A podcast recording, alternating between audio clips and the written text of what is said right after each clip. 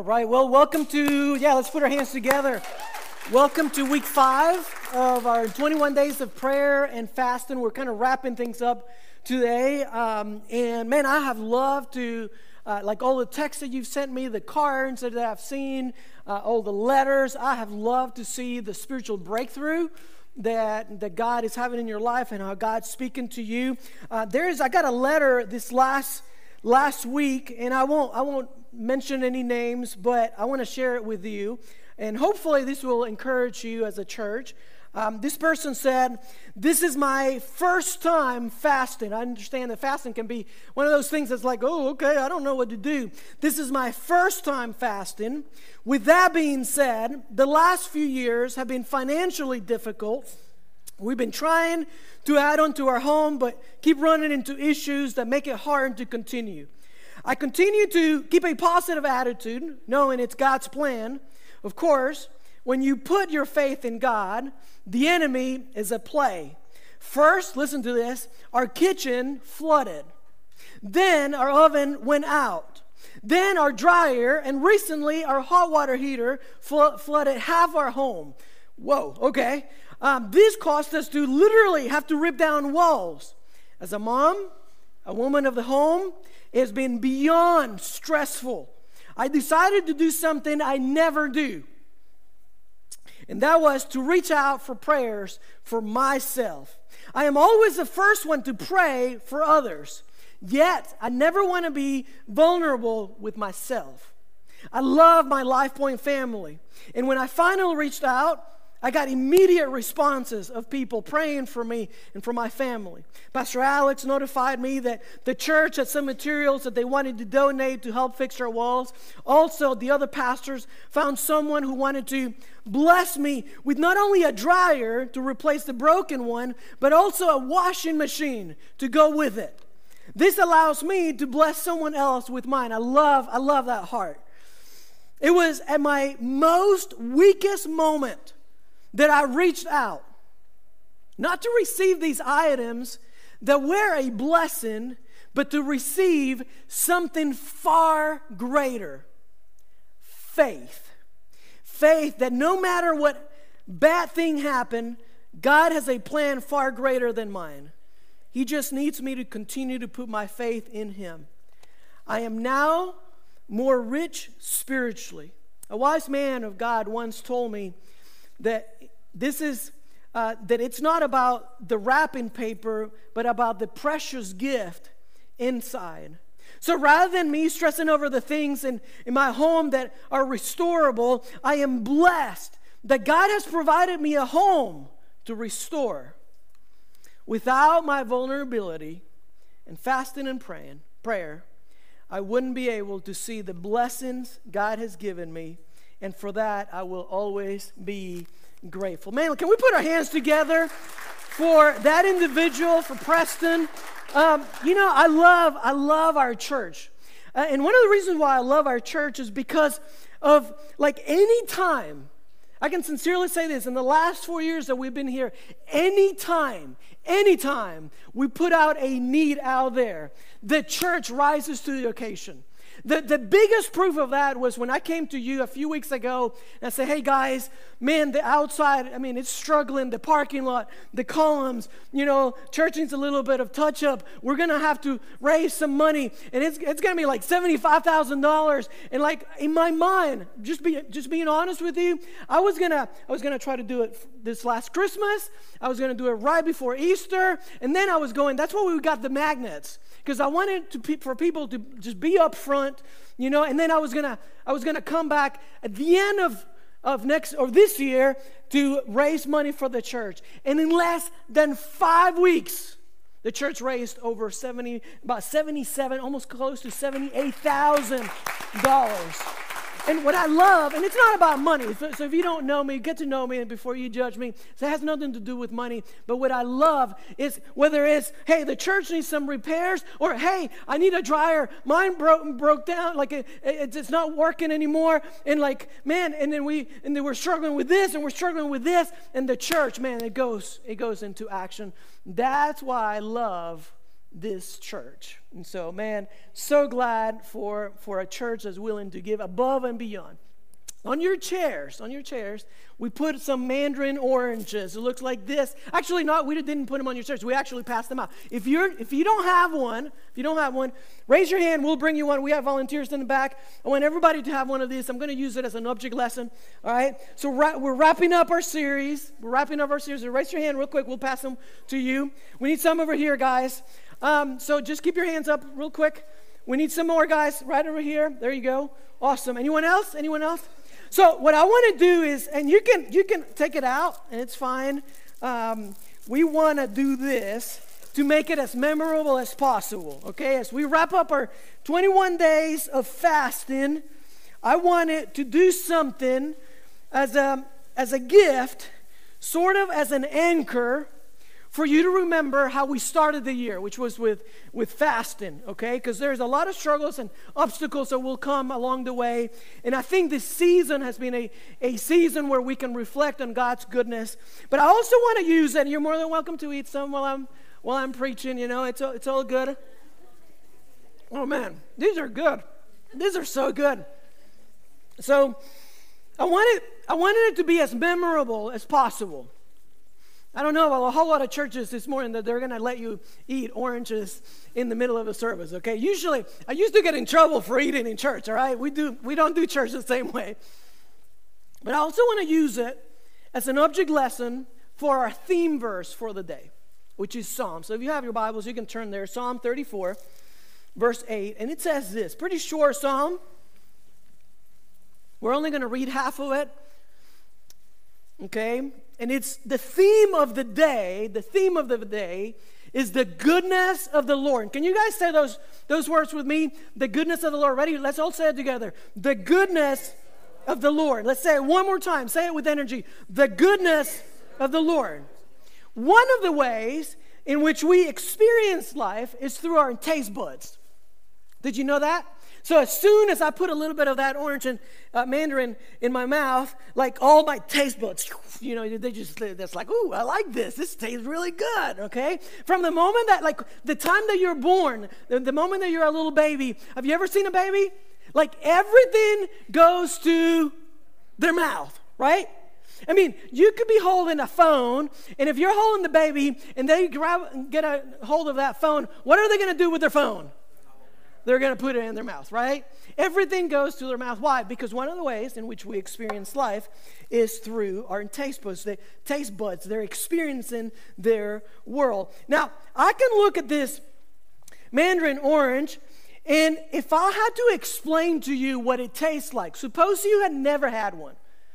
Suppose you had never had an orange before, or any fruit that's even remotely similar to this. It would be really hard for me to, and, you know, I don't like, how do I explain to them what it feels like, what it tastes like? It would be a lot easier if I said, if I said, hey, just, just take a bite. Just take a bite. Well, it's exactly the same way with the goodness of the Lord. It's really hard to explain. And I can try, and I'll do my best today. But if you have never experienced for yourself God's goodness in your life, I don't, I don't know that there's anything that I can, I mean, I will do my very best, but there's, there's nothing. It's like me trying to describe what this thing tastes like if you've never had a fruit even remotely close to it. And so I believe that there's a message that God has for you today, and that's this. Just take a bite. I don't know where you're at. I don't know what difficulties you've had to deal with in twenty twenty-one, twenty twenty. I don't know what twenty twenty-two holds in store for you. But I, I believe with all of my heart that God has you here. If you're watching online, God has you here. He's capturing your attention, and He wants a message to get through to your brain and to your heart and sink into your heart. And it's this. Just take a bite. Just take a bite. It's one thing for the preacher to to um, to, to teach a lesson. It's a whole nother, another, whole nother thing for you to really experience me. And so we're in Psalm thirty-four, verse eight. I'm going to read it. It says this, "Oh, taste." Oh, taste is what we just did, right? Oh, taste and see that the Lord is, help me out, good. Now, I'm going to read it one more time. This time, I want you to, I want you to read it with me, okay? And I want you to read it with great enthusiasm, okay? So we're going to read it again, all together. Psalm thirty-four, verse eight. Oh, taste and see that the Lord is good. Is that really true? Is God actually really good all the time? Is he good when you're in pain? Is it good when you're when you're dealing with, with depression that's captured your heart and you feel like you've been in a hole, in a dark vortex, and you can't get out, and you've been praying and the feelings are still there? Is it good then? What about when, when uh, they tell you it's cancer? Is, is God really good when it's cancer? Is it good when you're dealing with the stress of life, with the stress of work? Is it is God really good when you find out that the kid, the, the kid that you poured all of your life into, like, he's doing drugs? Or he's kind of just gone his way and he's kind of rejecting everything you've taught him. Is God good in those moments when the divorce is finalized? Is he good? Is he good in that in that moment? Because I don't know about you, but there is moments when I have been in tears. There's been moments when I have been so broken on my knees, begging God to, to answer my request, and I haven't heard him. And there's been times when, if, as a pastor, I can can I be can I be vulnerable with you, where I've questioned him, and I'm like, "Are you even there? I mean, who am I? Who am I kidding? Like, what am I doing? Am I just playing this this little game?" And so what I want to do today is I want to show you why it's so important to focus on the goodness of God. Because when you forget about it, when you have a, a mental lapse, and it happens to all of us, when you have a mental lapse and you forget about God's goodness, even if it's just for a split second, there's some horrible things that happen in your life. There's some horrible consequences, negative consequences. And what I want to do today is I want you to get a hold of what those are. I want you to understand what these, these consequences are so you can avoid them, okay? Because I, I really believe this. I, I believe it with all of my heart. The, the stress, the, the most intense stress. Think of that time when you went through the most intense stress in your life. The most intense stress that you go through is not because of your circumstances. And I know, I mean, just from looking out, I know, man, some of you, and just knowing your story, I know you've been through some things that it's like, whoa, man, that's rough, that's tough. But I, I, I want to, I dare say that the worst, the most intense stress that you've gone through in life is because you've forgotten about God's goodness, and not necessarily because of the circumstances that you've gone through. And so I'm going to give you four, four negative consequences when we forget God's goodness. The first one is this, it's on the screen. Number one, I take credit for things that God did for me.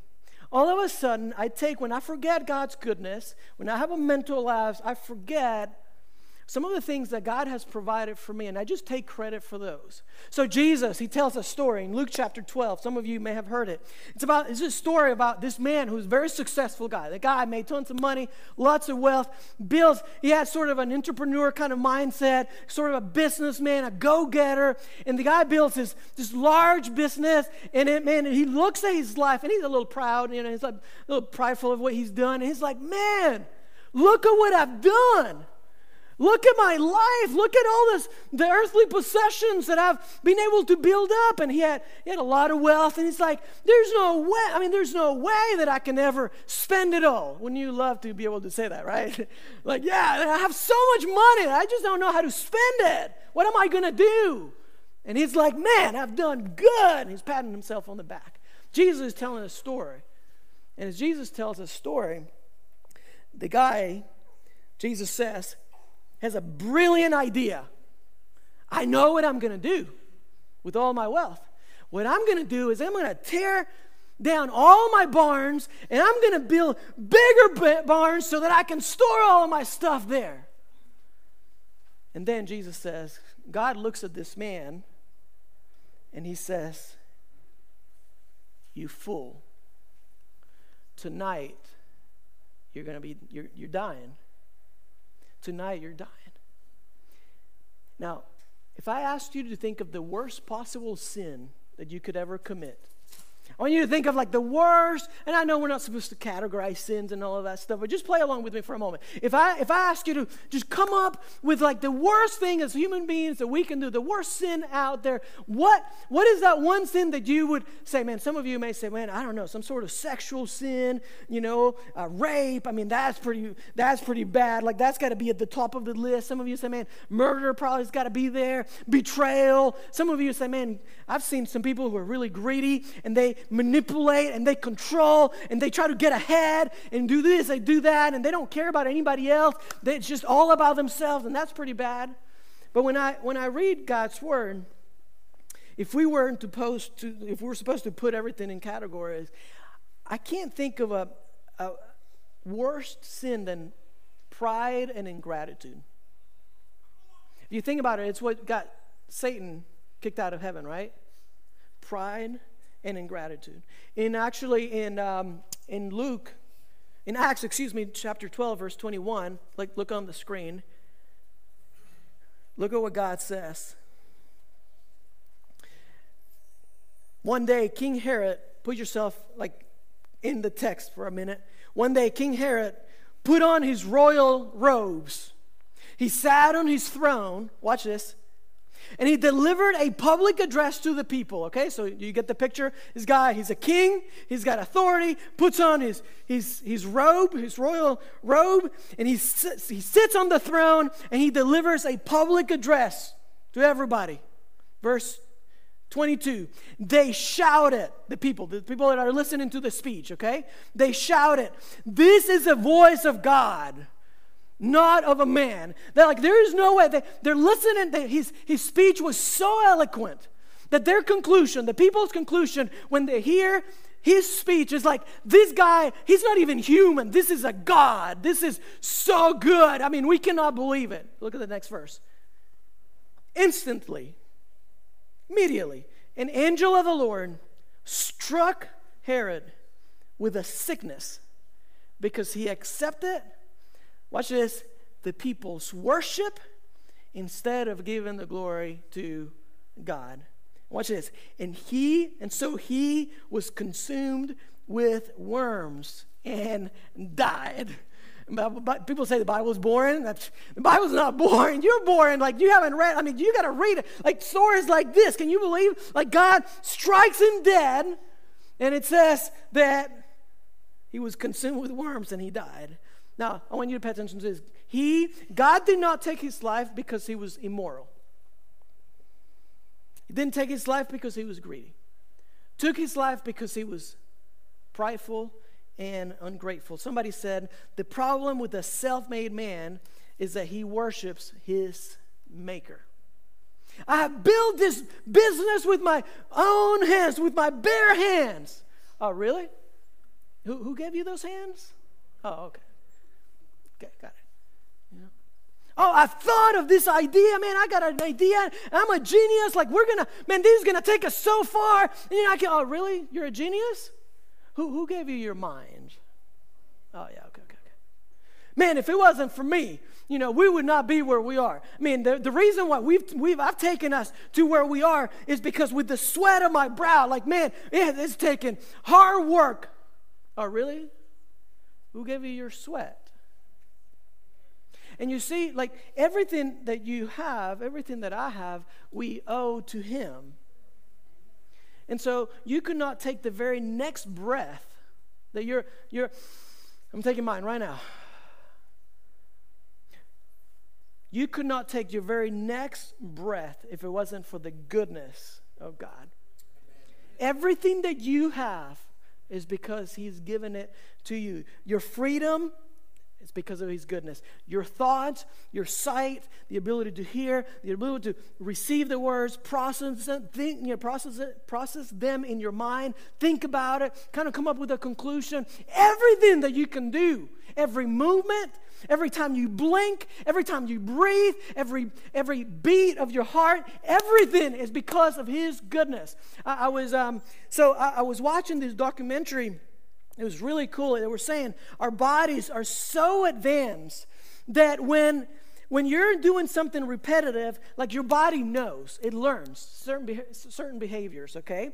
And they were talking about, like, if you're trying to get in shape, like a year ago, I was trying to, uh, I was going to uh, uh, Tyler State Park because it's got hills, so I was doing a race, and I was trying to do some some hills because I hate doing hills, and so, like, Mondays, Wednesdays, Fridays, I was doing hills, and what this, this documentary was saying is that if you're doing something repetitive like that, your body, it's so advanced that it, it knows ahead of time, and it'll adjust accordingly.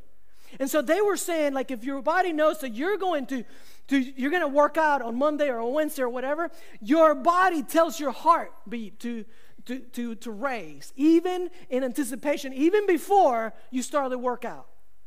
And so you get to the hill, you you get on the treadmill, and your heart is already starting to beat faster, even though you haven't done the exercise just yet. Now let me ask you, who told your heart to do that? Well, God tells us in First Corinthians, if you look at it, it's on the screen, what do you have that God hasn't given you? It's a rhetorical question. What do you have that God has? No, no, nothing. You, everything you have, God's given you. And it says, and if everything you have is from God, then why boast as though it were not a gift? Then if you, if everything you have is from, from God, then why do you brag about the stuff that you do good? Why do you like, oh, man, look at me, right? Everything is a gift. In James chapter one, James one seventeen says this, every good gift, every perfect gift comes from above. This is one of my favorite passages in the Bible. God blesses you with, with health. God blesses you, man, you got a bonus at work, that you got a raise, you got, you know, somebody call you and it was a good conversation. The Bible says everything, every good and perfect gift comes from above, comes down from the Father of heavenly lights, who does not change like shifting shadows. And so what happens when I forget God's goodness in my life? Well, I begin to take credit for the things, the good things that are happening. All of a sudden, it's like, oh, look at me, you know, I'm doing pretty good. I can handle it. Number two, I stop asking for help. Stop asking God for help, you know, and that's that's a big problem because I begin to depend on myself. When when you know that God is good, you know that He's eager to to help you. You just know it. Man, God wants to help me. When you forget about His goodness, all of a sudden, guess what happens? You start depending on yourself. It's like, man, God's giving me success in this business, giving me success in this area. He's giving me success over here. And all of a sudden, if you forget God's goodness, you begin to think, oh, you know what? I don't need any more help from Him. I'm just doing really good. And you begin to depend on yourself. You begin to rely on, on your strength and the talents that He's given you in the first place. Over twenty times, twenty to, over twenty times in the New Testament, God commands you to ask Him something. It's an imperative command. It's not like it's not like well, if you want, if you think about it, you can you can. No, no, no. Over twenty times in the New Testament, God will say, "Ask, and it will be." Do you know it? Say it. Ask, and it will be given. Seek and you will find.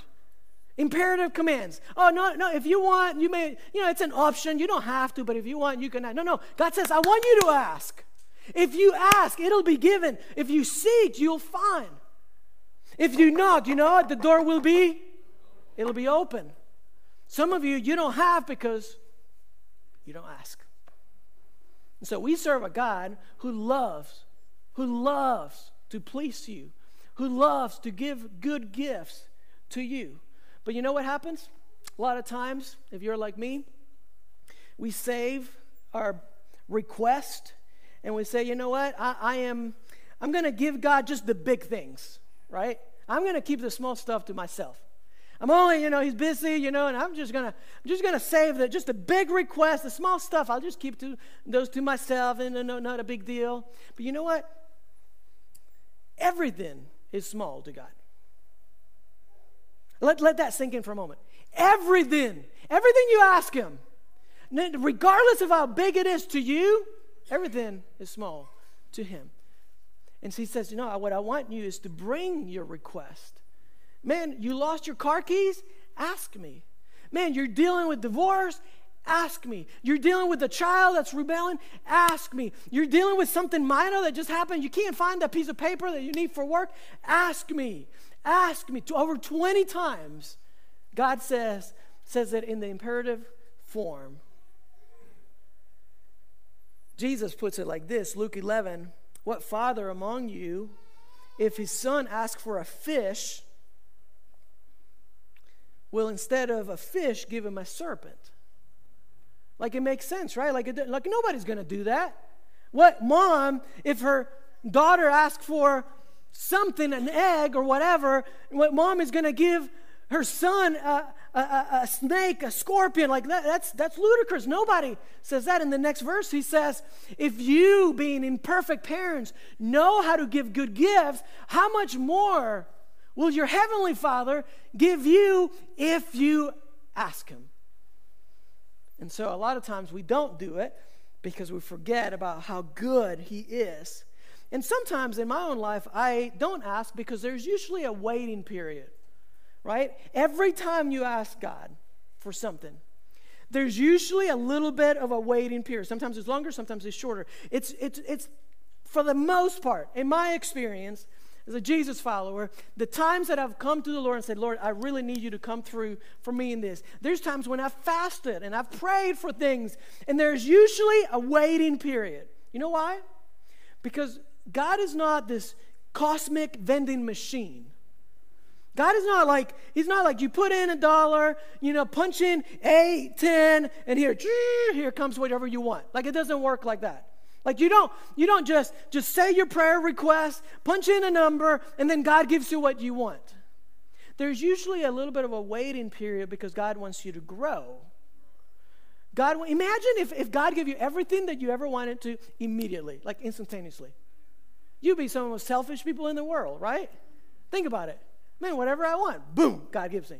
You know, you would be some of the most self-centered people in the world, right? And so God says, there are times when I, I let you just hold on. It's, it's not a no, it's a not yet. I'm just, I'm just waiting a little bit because I want you to grow up. It's like when your kids, when your kid comes to you, if you have if you have a kid and, uh, uh, and they say, oh, uh, can we go to the park? And you say, yes, but but not now. We'll go this afternoon, and they throw a fit. What do you call that? That's called immaturity. So when you ask something of the Lord, if he, do, if he doesn't give it to you right away, what God is wanting you to do is he's wanting you to keep going. He wants you to grow. He wants you to understand, look, it's coming. It's just, it's a matter of time. And every child has to learn the difference between no and not yet. And immaturity, immaturity is when the child asks for the request, parent says yes, but not now, and they throw a fit. That's immaturity. In the same way it is spiritually in your life and in my life. And so when something has been delayed, it does not mean that you have been denied. You hear me? Delay, like delay does not mean denial. It's just that God wants you to grow up a little bit more. Look at how David prays. Psalm sixty-nine, verse sixteen. Let's put it on the screen. This is how David prays. He says, answer me, Lord. He's going through something difficult. All right? Answer me, Lord. You can almost sense like the intensity of his prayer. God, I need you to answer me like right now, Lord. Answer me, Lord. And then he says these words. Out of the goodness, there's our word, of your love. Man, I'm so thankful for that verse. Out of the goodness of my love? No, no, no, no, no.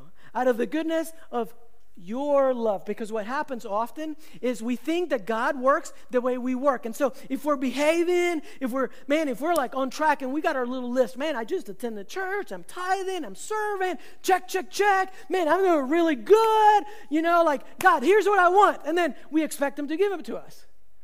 Now, the flip side is also true, right? Man, I'm like, I am... I am failing miserably. I'm not doing this, I'm not doing this, or whatever. And then the lie from the enemy is, you're not good. The reason why you're dealing with what you're dealing with is because you're not good. Look at your life. Not good. You know, you're This is not what you expect God to say something to you after everything that you've you've done. Like, are you kidding me? And so in our minds, there's always that little checklist. Oh, I did this, I did that, I did. Oh, good, I'm good. No, no, no, no. Let's put the verse up again. Psalm sixty-nine sixteen. Answer me, Lord, out of the goodness of whose love? His love, right? His love. Your love, God. And so when when David prays, he understands that it's his goodness. It's God's goodness. Thank goodness it's not my goodness. God is even good to bad people. Do you know that? Really? How is that possible? Yeah, God is good even to bad people. You know, he says, Jesus says that God causes the sun to rise on those who are evil as well as those who are good. He says, says that he sends the rain to the righteous as well as the unrighteous. Bad people are breathing the air that you and I are breathing. And so sometimes, even though they ignore him, they still enjoy his creation. They enjoy the, the warmth of the sun, the benefits of the rain. So what happens when I forget? What happens when I have a mental lapse and I have a moment where I forget God's goodness? Well, number one is I take credit for the things that God has done for me. I begin to say, oh, look at me, look at me, look at me. Number two, I stop asking for help because, man, I got success. I've done this one. I've done that one. I'm really talented in this area, so I'm just going to rely on myself. I've forgotten God's goodness. Number three, I stop trusting God in difficult times. I stop trusting God in difficult times. I stop trusting God in difficult times. When you're hyper aware of God's goodness, you intuitively, don't miss this, when you're hyper aware, you got to be focused of God's goodness, you know intuitively, you know that the struggles of today are producing the strength that you're going to need tomorrow. Did, did, did that make sense? It's not that life is going to be good and perfect and, and roses and, you know, you gave your life to Jesus, so everything is good, you know, no more problems. No, no, no. That's a lie. You will still go through difficulties. You will still go through struggles. You will still have the pain of, of life and the difficulties. But when you know in your heart, in your mind, and it's not like, like oh, the preacher said. It's, it's like you know, in like in your heart, experientially, you know that he is good. When you know that and you have it in your brain and it sinks into your heart, then you know the struggles of today. Man, they're gonna they're building up my stamina for tomorrow. They're producing the strength that I'm gonna need tomorrow. Does that make sense? Hello? Anybody there?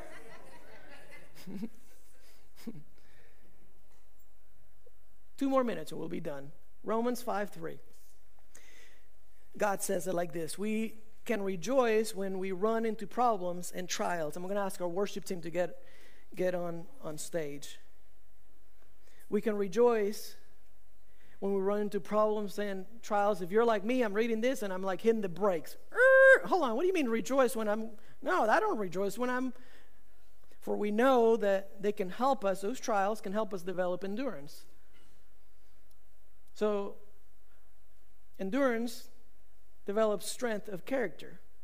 If you read the next verse, character strengthens us in our confidence. And so even in bad times, God is good. He has a good purpose for me. I don't. I may not understand it. I may not, you know, but he's got a good plan. He's got a good reason. I've been through some things before. I was actually thinking this last week, I was thinking of some really bad stuff that I went through about ten years ago, and at the time I didn't understand. I was bitter, uh, different state, different place, but I, I was so bitter in my heart that it took me two years to actually forget, forgive some of the people that, that hurt me deeply.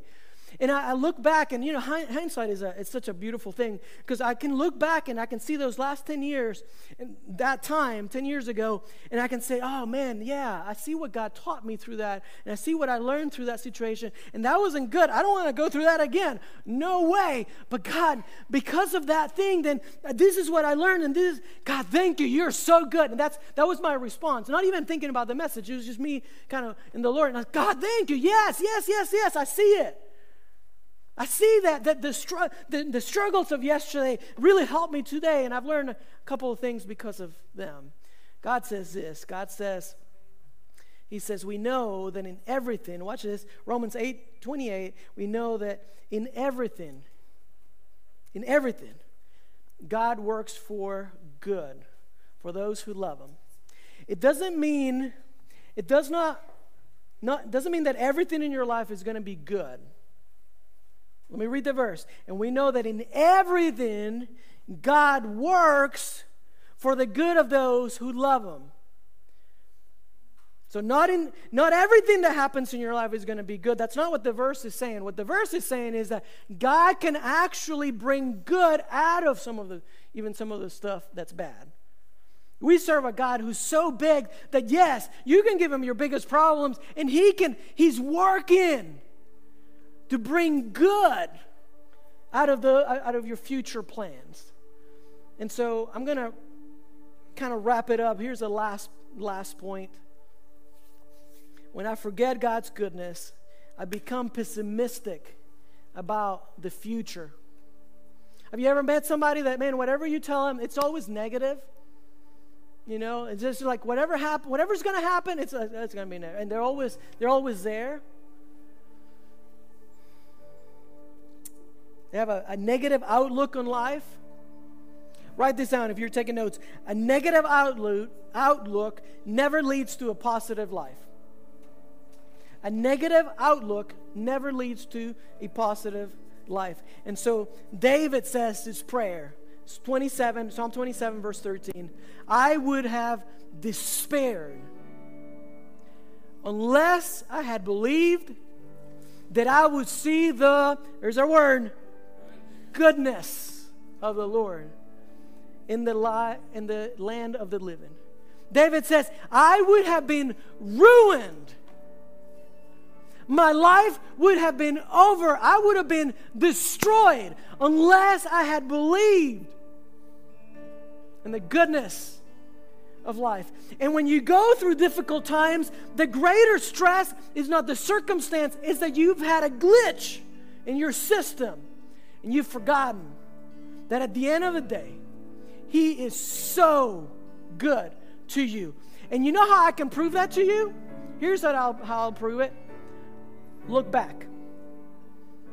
The greater the distance, the more, the better perspective. Look back. Look back five years ago. Look back ten years ago. Look back, and you'll see if God provided or not. I've never, I've never had someone come to me and say, "Man, ten years ago, God didn't provide." Nobody, nobody ever has said ever anything like that to me. In the struggle, I've had plenty of people. It's like I don't know where God is. I've said it myself. But with the with the benefit of hindsight, nobody's ever said that to me. I would have despaired unless I had believed in the goodness of God. Let me just, I know I'm over my time. Let me just say just a couple, just a side note. I'm going to land this thing. Okay, just a, a side note. I think I, I want to share this because I, I feel like it needs to be clear. Believing in the goodness of God is not a denial of reality. You hear me? Believing in the goodness of God is not necessarily a denial of reality, because some people, they're always, there are people that it's like, everything's good, everything, nothing bad's ever going to happen, you know, everything, no big deal, and they just go through life oblivious. That's not what I'm saying. I'm not talking about blind faith. I'm not talking about wishful thinking. Believing in the goodness of God is an unwavering expectation that our loving God is working in every situation for our future good. Believing in the goodness of God is taking a bite. Oh man, my throat's been hurting a little bit. You know, it's been dried up, I guess allergies or whatever. I put that in. So good. So good. I can't help you understand his goodness unless you yourself experience it. And so, I don't know, maybe you're dealing with an impossible boss and they're a jerk. Maybe you're you're a, you have a financial setback and you're like, Pastor Alex, I don't know how I'm going to get out of this one. Maybe you're you're dealing with an annoying relative. Anybody dealing with annoying relatives? We're talking about you, those of you who don't have your hands raised. Just joking. Dad joke, sorry. I'm dealing with a painful breakup or an irritating inconvenience. I hate those too. You know, you have your plans, you got your thing, and all of a sudden something happens. A crush in disappointment. But you know that you serve a good God. And so even a negative situation still holds potential to produce positive purpose. And so David, he prays, I would have been despaired, but instead what I'm going to do is I'm going to wait on the Lord. Psalm twenty-seven fourteen, I'm going to be strong. I'm going to take courage. I'm going to rise up to the occasion. I'm going to, I'm going to, I'm not going to get in a hurry. I'm going to take the questions which are there, and I'm going to put them in second place. I'm going to take the doubts, but yep, I've been there. I get it. I'm, I'm with you, okay? I'm your friend. Like I'm, like I want to be your spiritual cheerleader. There's been plenty of times when I've, when it's been like, God, but this and this and why? Like I've dedicated all my life to you. Why would you allow this? And it's like, and the questions just seem to rise to the top. What David says is, look, I would have been destroyed if it wasn't for his goodness. And so instead, I'm going to wait on him. I'm going to take courage. I'm going to put my questions in second place.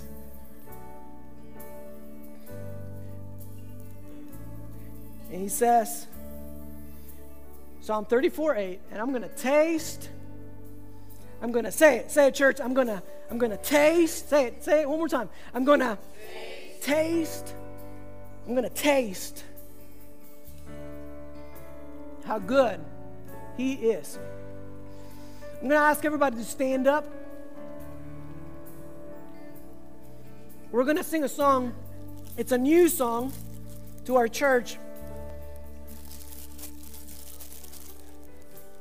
Pay attention to the line that says, your goodness runs after me. I love that line.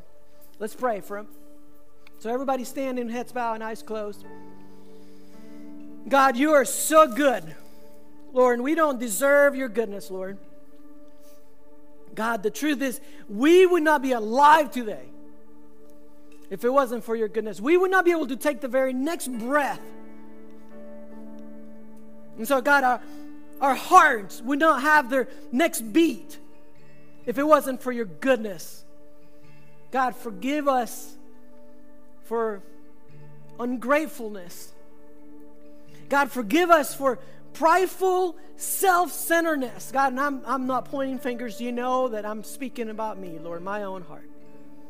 Forgive us, Lord, when we think, oh, I did it all. Look at me, look at me, I'm so good. And we run through life without depending on you, without running things by you. God, help us to be mindful of how good you are. Not just to hear another lesson, but to truly experience you in a personal way, in a unique way. We pray in Jesus' name, amen.